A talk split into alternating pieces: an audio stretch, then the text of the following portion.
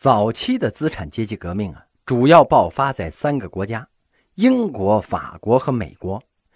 一个国家爆发资产阶级革命啊，背景一般都是三点：第一呀，资本主义经济的发展。英国资本主义经济的发展呢，最明显表现在两个方面。一个是城市里出现了手工工厂，主要从事纺织业，制造呢子。制呢业需要羊毛，这羊毛出在羊身上啊，所以就出现了圈地运动了。圈地使得农民背井离乡啊，都得进城打工去。农民摇身一变成了工人了。在农村的贵族地主啊，用圈来的土地创办农场和养殖场。资本主义化的农场和牧场开始出现了，农村呢也就出现了资本主义生产关系。那为什么英国的资本主义发展的那么彻底呢？因为它不光城市里有资本主义呀，农村也有。可以说呀，圈地运动是非常彻底的资本主义生产方式。这样，生产者跟生产资料啊就逐渐分离了。第二啊。资产阶级和新贵族开始壮大。所谓新贵族，新在哪儿呢？资本主义化的贵族啊，虽然拥有爵位，但是他不再是封建贵族了。你要是收地租，让人家交贡赋，那你就属于旧贵族；给工人开工资，哎，你才属于新贵族啊。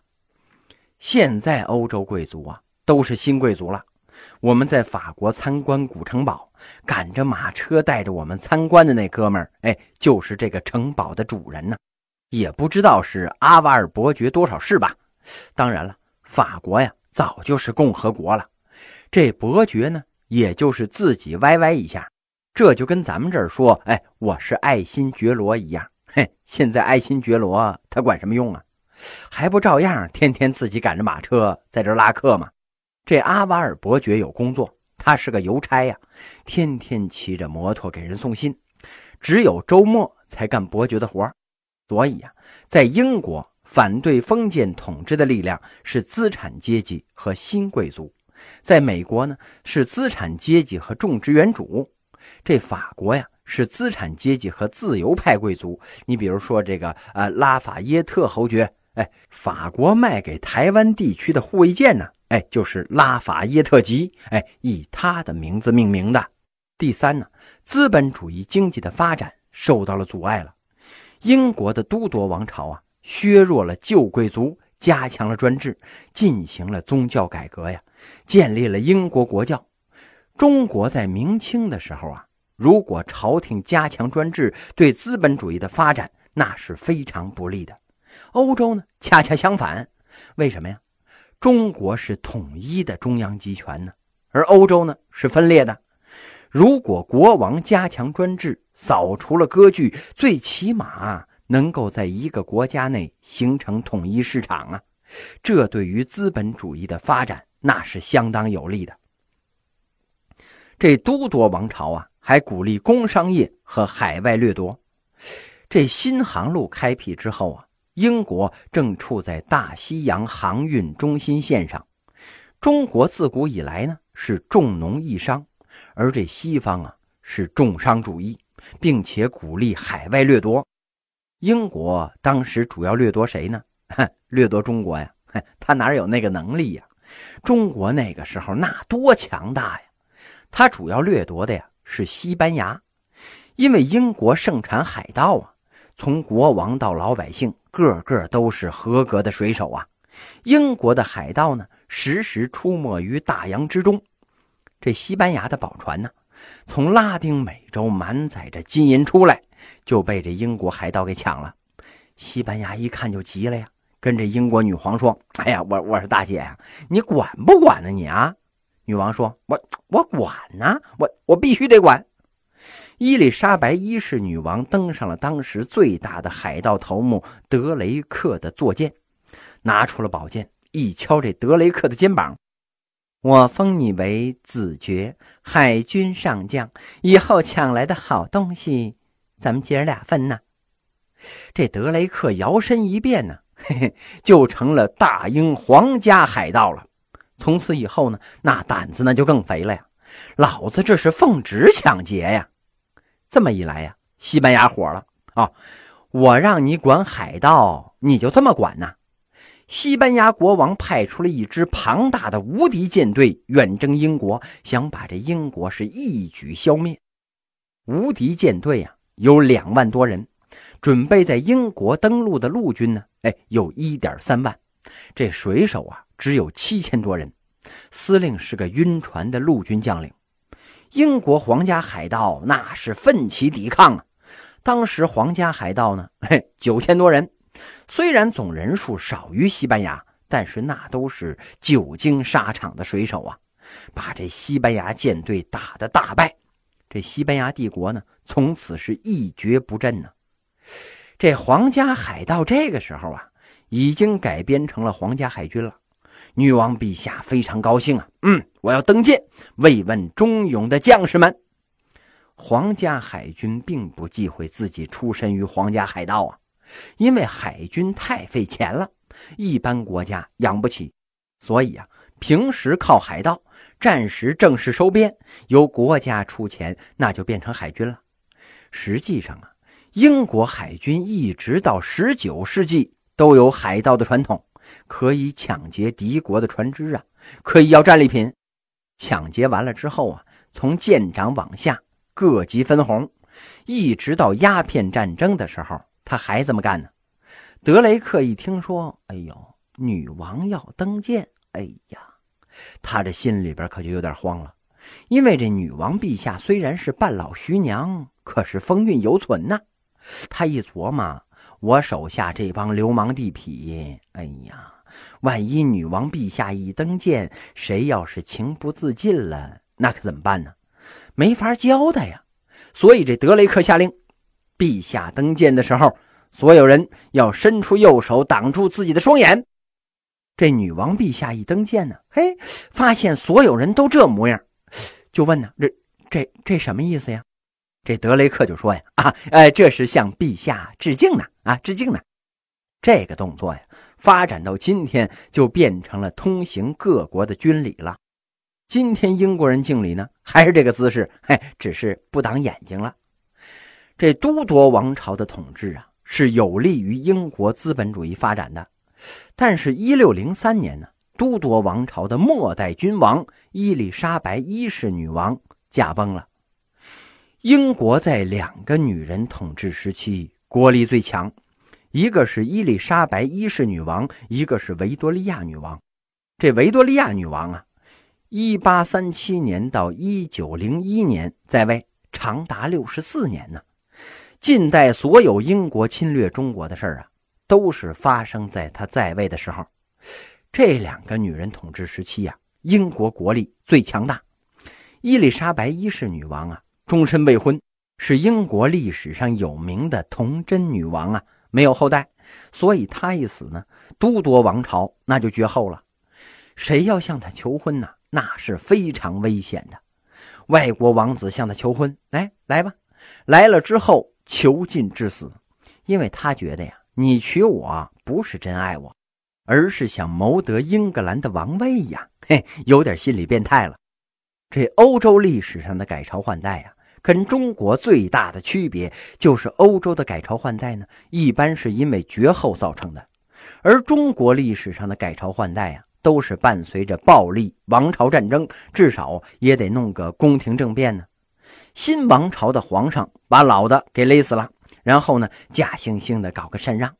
欧洲那不是这样，当时还没有民族国家的概念呢，只有家族的概念。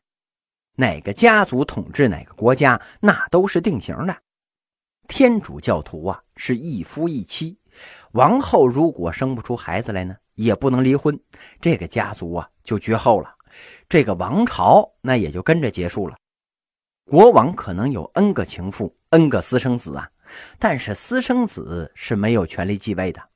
王朝绝后之后怎么办呢？哎，那就得找跟这个家族血缘最近的来继位。伊丽莎白一世驾崩以后啊，没有后代，就由他堂姐的儿子苏格兰国王詹姆士六世到英格兰来做国王了。在苏格兰呢是詹姆士六世，在英格兰呢就是詹姆士一世。英国呀就开始了斯图亚特王朝的统治。当时啊，英国指的就是英格兰。今天在正式场合呢是不能叫英国的，哎，应该叫什么呢？叫大不列颠及北爱尔兰联合王国。你看他在联合国的席位跟那个美国是挨着的，这边是 UK，那边是 USA，它是联合王国。从什么时候开始联合的呢？哎，就从这个时候啊。但是詹姆士国王的时候啊，两国还没有合并呢。苏格兰是苏格兰，英格兰是英格兰，他是两国的国王。在苏格兰呢，戴苏格兰的王冠；在英格兰呢，戴英格兰的王冠。高兴了，俩摞一块戴。远看呢，还以为是卖包子的呢，顶着俩笼屉嘛。苏格兰比英格兰呢落后的多，基本上还是农村呢。英格兰手工业已经发达了，城市欣欣向荣。他来到英格兰做国王之后啊，不可避免的就把苏格兰一些落后的风俗习惯势力带到了英格兰了。特别是他坚信不疑的君权神授观念呢，实行君主专制和宗教专制，终于在一六四零年导致了英国资产阶级革命的爆发呀。詹姆一世和他儿子查理一世统治时期呀。英国议会中，资产阶级和新贵族的代表形成了反对派，利用议会有通过征税法案的权利，同国王展开了斗争。我们知道啊，欧洲没有像中国这样的绝对君主制，它是国王跟贵族分权呢，像西周，天子进行分封，哎，跟诸侯分权。欧洲的王权呢，受到双重制约。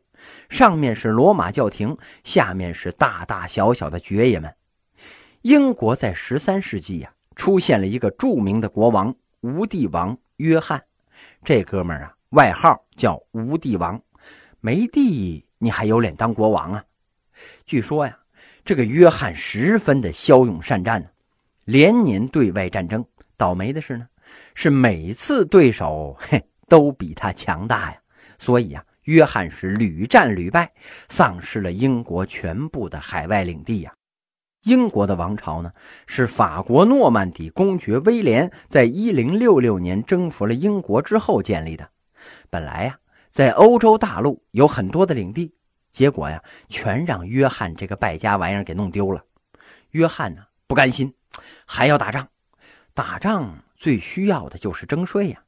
他一征税，大贵族就急了，还打啊？再打伦敦都让人家给占了，于是啊，四十多个大贵族啊，呼呼啦啦的冲进了王宫，把这宝剑就架在了约翰的脖子上，强迫这约翰签署了自由大宪章。这时间呢是一二一五年，相当于中国的南宋时期呀。自由大宪章规定啊，不经过贵族们同意，哎，国王啊不能征税的。这是人类历史上第一部成文的限制王权的法律呀！不征税，那就没钱呢，没钱就没办法养官养兵啊，那国王不就成了光杆司令了吗？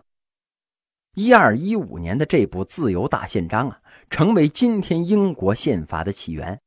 到今天为止啊，英国都没有一部成文的宪法，而是七百年来习惯法的总和。最早啊。追溯到自由大宪章，他靠什么监督国王啊？让国王保证不乱收税呢？一二六五年呢，英国出现了议会了。议会出现之后啊，就开始限制国王的权利，尤其是国王不能征税。实际上啊，在英国资产阶级革命之前，英国国王就是不能为所欲为的了。王在议会中，王在法律下，王权是受法律限制的。但是国王有权解散议会，不召开议会呀。国王詹姆一世和他的继承者查理一世都信奉君权神授，力图推行这君主专制统治啊。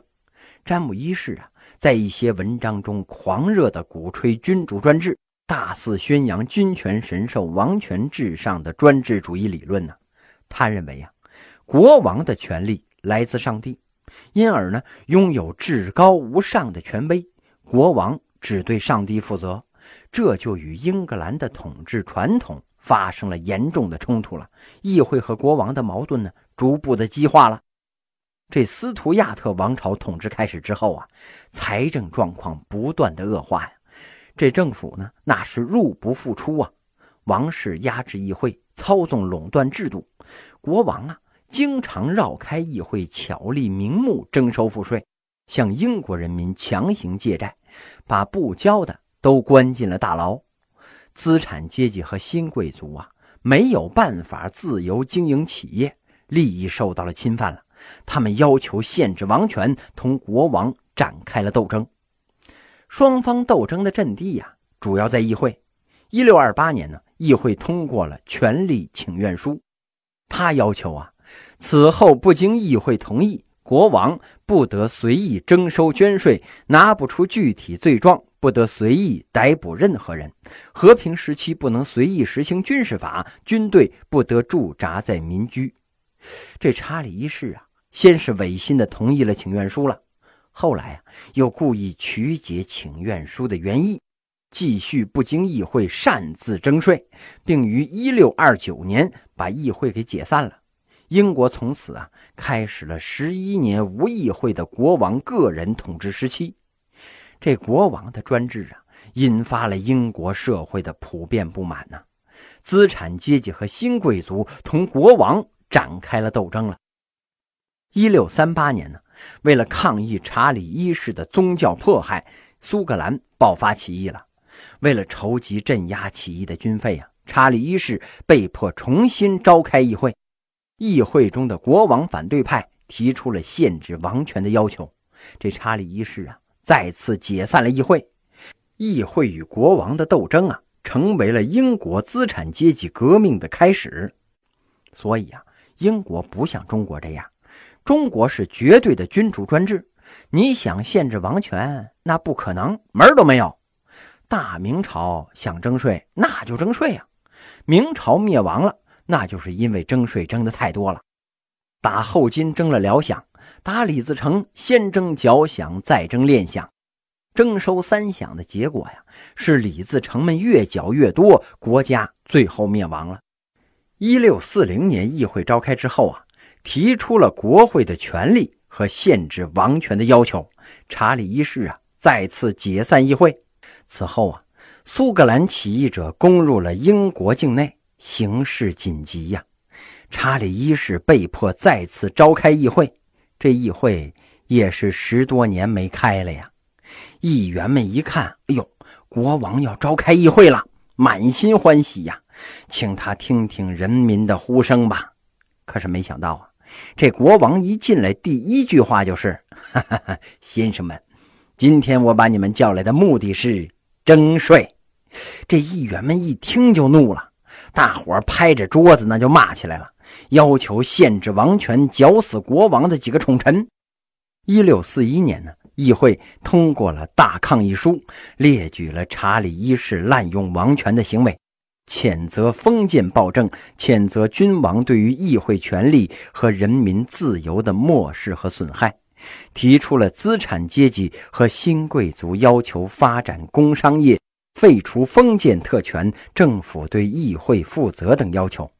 这查理一世啊，拒绝接受大抗议书。国王一看啊，你们敢给我来这套，哼！一怒之下，他就回宫了，把自己的卫队可就叫来了。包围了英国议会呀！听众朋友们，大家好，我是主播东阳。《天朝史去》这部作品的试听部分呢，到这里就结束了。这部作品呢，一共是一百二十三集，总时长呢将近五十个小时。后续的作品呢，欢迎您到东阳的微信公众号里收听，请您关注东阳的微信公众号。东阳听书，呃，请注意是东阳听书，冬天的冬，太阳的阳，东阳听书，东阳在那里等你，感谢您的支持。